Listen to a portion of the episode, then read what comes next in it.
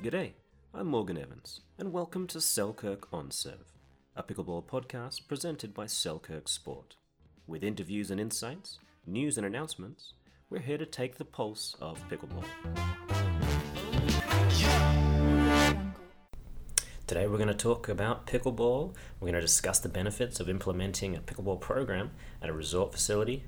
And of course, we're going to discuss Spartan races. What is a pickleball podcast without a discussion about Spartan races?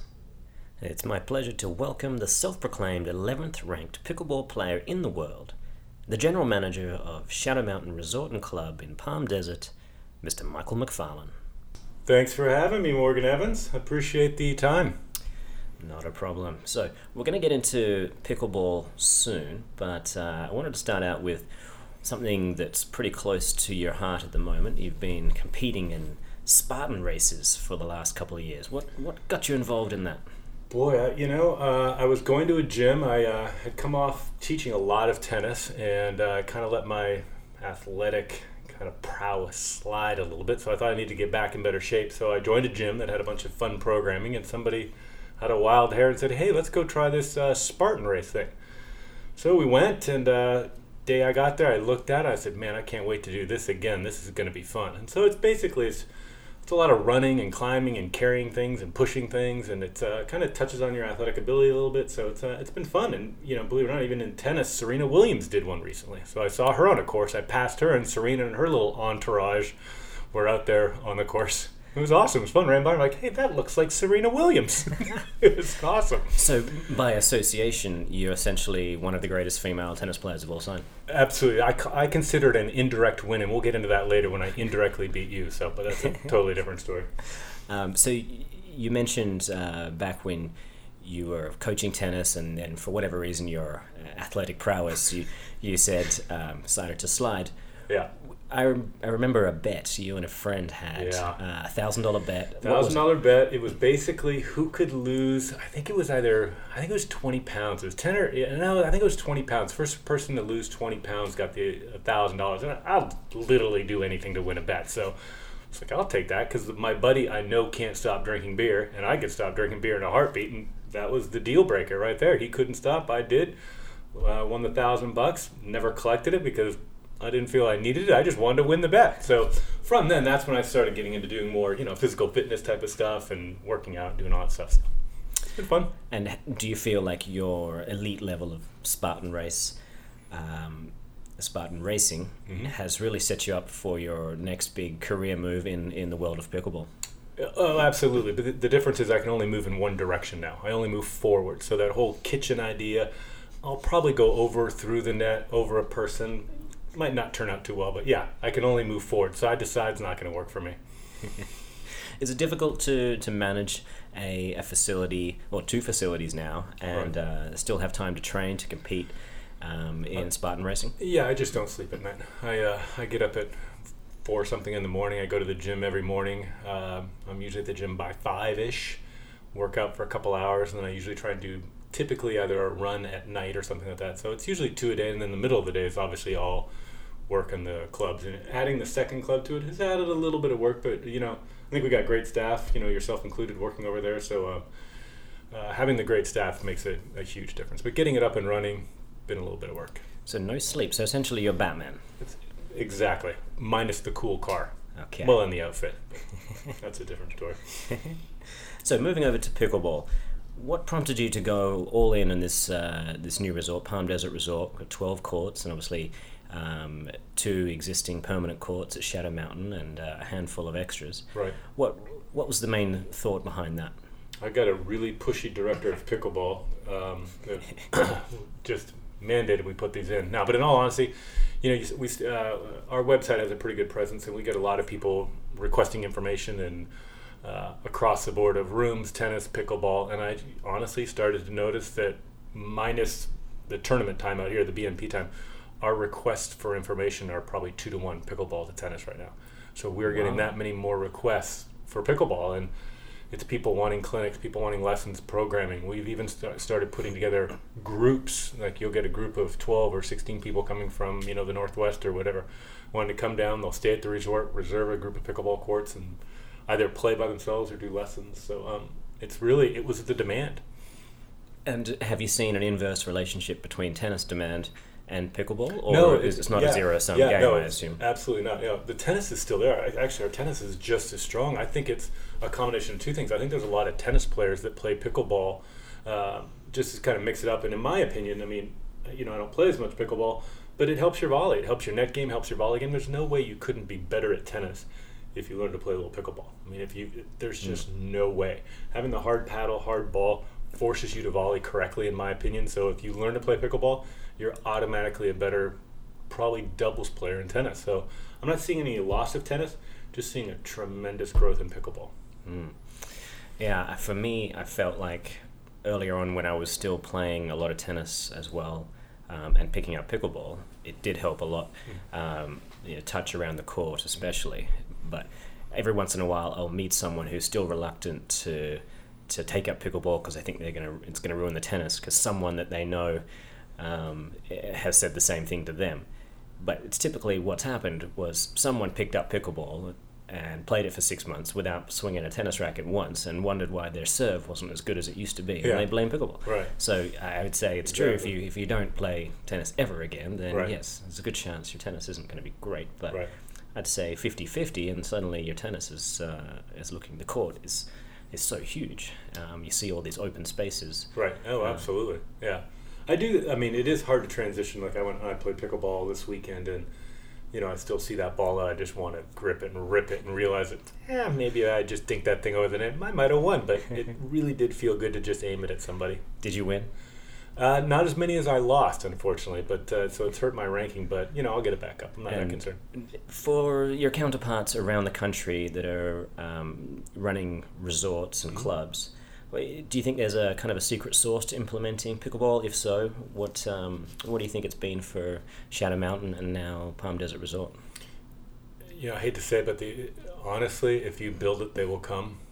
There's enough demand. Well, I, I- I should say, if you're in the right setting. So we're in a resort setting. We're in a town with the right demographics. We built these new 12 pickleball courts. I mean, I, I personally think they look great, um, and we just we couldn't stop people from joining. I mean, we sold 60 memberships in the first five days. Um, if you build it and you program it, and I think the programming uh, is important. You need to be able to offer them something different than what they're getting in a park. And we've said it from the beginning. Our goal was to not take away the park play, but to improve upon the park play. So instead of it, like out here, showing up to a park and you know playing for 20 minutes and then waiting for 40 minutes and rolling the dice and who you get to play with, we wanted to create a more of a club atmosphere where you could reserve courts, which I thought was important. Reserve courts with your friends, play at your own level. I think that made a big difference. And when we sold that package that way, so you know, in my opinion, if you're going to create a pickleball club, you need to be cognizant of that and kind of lean in that direction. You need to be different than a park because if you're the park, well, people are just going to go to the park. Yeah. So the structure essentially is what what you feel like Right. people are, are secretly looking for. Yeah, and I, and I still think that with the demographics, I think having a club atmosphere where there's something to do where you don't just show up, you know, put your easy chair up, play, and then leave. I think having more things there, creating a social atmosphere, I think drives people to it. It's going to make them hang out more.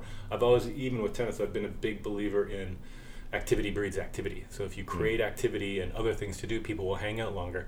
They're going to do more things. They're going to spend more money while they're there, whether it be in a pro shop, at the restaurant, the cafe. They're going to take a lesson. They're going to see their friends getting better. They're going to want to get better. So it's really it's an activity breeding activity type of thing. Mm. Do you think pickleball can really be leveraged um, in terms of building the a tourism structure around a resort? Um, you know, similar to the previous question, but is there is there something in particular um, that you do that you feel like some of your competitors, and you know, it is a, Right. competition out there for um, Yeah, I know, mean, the tourism dollar. Right, yeah. So it's basically will people travel to play Mm. pickleball? And the answer is absolutely. They're just like at, like any tennis player, any golf or whatever. They want to go to a resort destination. They want to do what they enjoy. And right now, there's a lot of people playing pickleball. It's obviously the buzzword. It's a growing sport, as we all know. And all you really need to do is you need to make sure you have the programming in place. And you know, and without patting your back too much, having you on board and saying, "Oh yeah, by the way, Morgan Evans is here."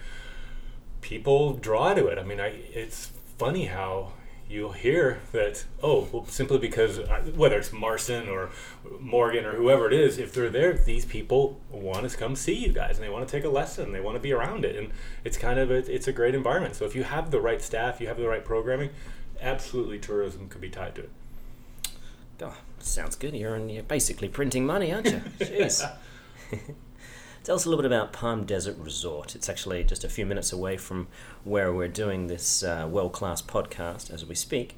Um, one of the first initiatives you had was to put in 12, 12 new courts and Right. open up the club. right Um, what's uh, what's the what's the plan going forward? What do you feel like is the sky the limit? Um, Yeah, we actually I just left from a meeting there, and uh, the twelve courts every morning are basically busy and occupied all morning long.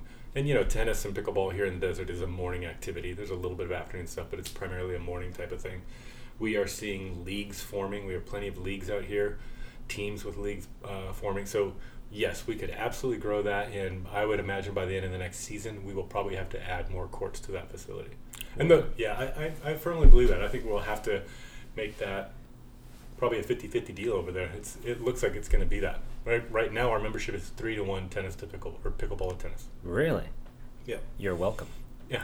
Well, let's also say you didn't think we could sell a pickleball membership. Let's be totally honest. And that's that's true. In your defense, what did you say? You, well, yeah, no, no, I was, I you were skeptical I that somebody would leave a park and Mm. write a check to be a member. And I, I think it's a valid concern initially because you go to a park and it is free. We obviously made ours extremely affordable, hmm. again, under the premise that activity breeds activity. So we introduced these memberships at a ridiculous price just to get people there because you get 100 people there playing pickleball and they invite one of their friends over, they're hmm. going to be like, wow, this is the place to play. There's more things to do. And hmm. That's how we sold those memberships. They're, Yeah. they're affordable and there's stuff to do. like for 120 a year. It's Yeah. uh, it's a great price. Yeah, I mean, Um, yeah, I when we were having this this, this discussion um, a month or so ago, I was looking at it from a perspective of one of the things that pickleball players love. Um, regardless of their level, is their ability just to roll out of bed, not have to organize anything, right. um, and just go to the nearest um, public facility Mhm. and know they're going to get a game. Right. And you know, I thought that was something that I loved when I first went in. Um, I'm not a huge fan of organization. I don't like. I don't want to call three other people and try to set Right. up everybody's time. But I'm happy to go meet and greet and play with anybody and everybody um, at the But- local and, park. And I think what's going to happen is you're going to start seeing, like we did in tennis, more matchmaking. I mean, Shadow Mountain tennis was named was made on matchmaking. You show up to Mm. that resort as a single person traveling, whatever it is, and you say, "I'm a three five four zero player," and we work hard to make you a match. And I think you will start to see that same thing in pickleball. You'll see a member walk in and say, "I'd like to play Monday, Wednesdays, and Fridays at 8 a.m. Make me matches, and we make them for you." That'd be amazing. That would be. Yeah. Uh, I would imagine a, fir- a, a first in the industry. Yeah, Um, and I, I think it will go that way. Brilliant. I'm excited. So let's go back, wind the clock back a little bit here. Four or five years. Uh, I had I had moved to America. Um, We call it America. America, sorry, America. it is America. America. Yeah. Um, you know, young, wide-eyed optimist, and picked up pickleball. Just a couple of couple of games here and there, and then Eh, to be honest, you had played quite a bit, and I'd played once. uh, well, we'll just agree to disagree on that All one. right. Okay. And Well, the uh, details are a little fuzzy because alcohol may have been involved in part of it. I'm not sure which part, but there might have been some alcohol. I guarantee my listeners that there was no alcohol involved in any of this sporting endeavor, um, because I'm sure it was. I'm a sure I'm sure it everyone was that at a knows public you. park. yeah. Yes, it was a public park. um, and there was a, there was a match, I believe yourself and possibly my brother Kywin um, against Marson and myself, and uh, apparently you won that match. I that, did. Uh, that match. I did. Well, we- we're all. And I've never played since because once you beat the top players, why would you ever go back? It's like if you played if you played Roger Federer and beat him, would you really go out and play the guy ranked number ten in the world? No. For what reason? Yeah, no, you just hang up the uh, the racket. Yeah, you're right done. there. It doesn't get any better. So, uh, are we seeing a Michael McFarland, the Michael McFarland, slip into retirement because you, you essentially jumped the shark? Absolutely. I, we, I consider it an indirect win. I mean, I've indirectly beaten virtually everyone on the planet at this point. There's nowhere to go but down. Look, you can't argue with that sort of logic. Yeah, it's not really logical, but it works for me. And I live in denial, so it works. I'm a tennis pro. I come from a tennis pro background. We have big egos. Yeah. So that's why I believe I'm a number 11 in the world. After a solid weekend of playing, I think I could get to 11 in the world based on the fact that I once beat you. Nothing more than that. Well, there you go, folks. As you hear it from the man, denial is not just a river in Egypt. Ladies and gentlemen, that's Michael McFarlane, the general manager of Shadow Mountain Resort and Club and Palm Desert Resort. It's been an absolute pleasure. Please listen next time on Selkirk on Serve. Thanks, Morgan. Cheers, mate.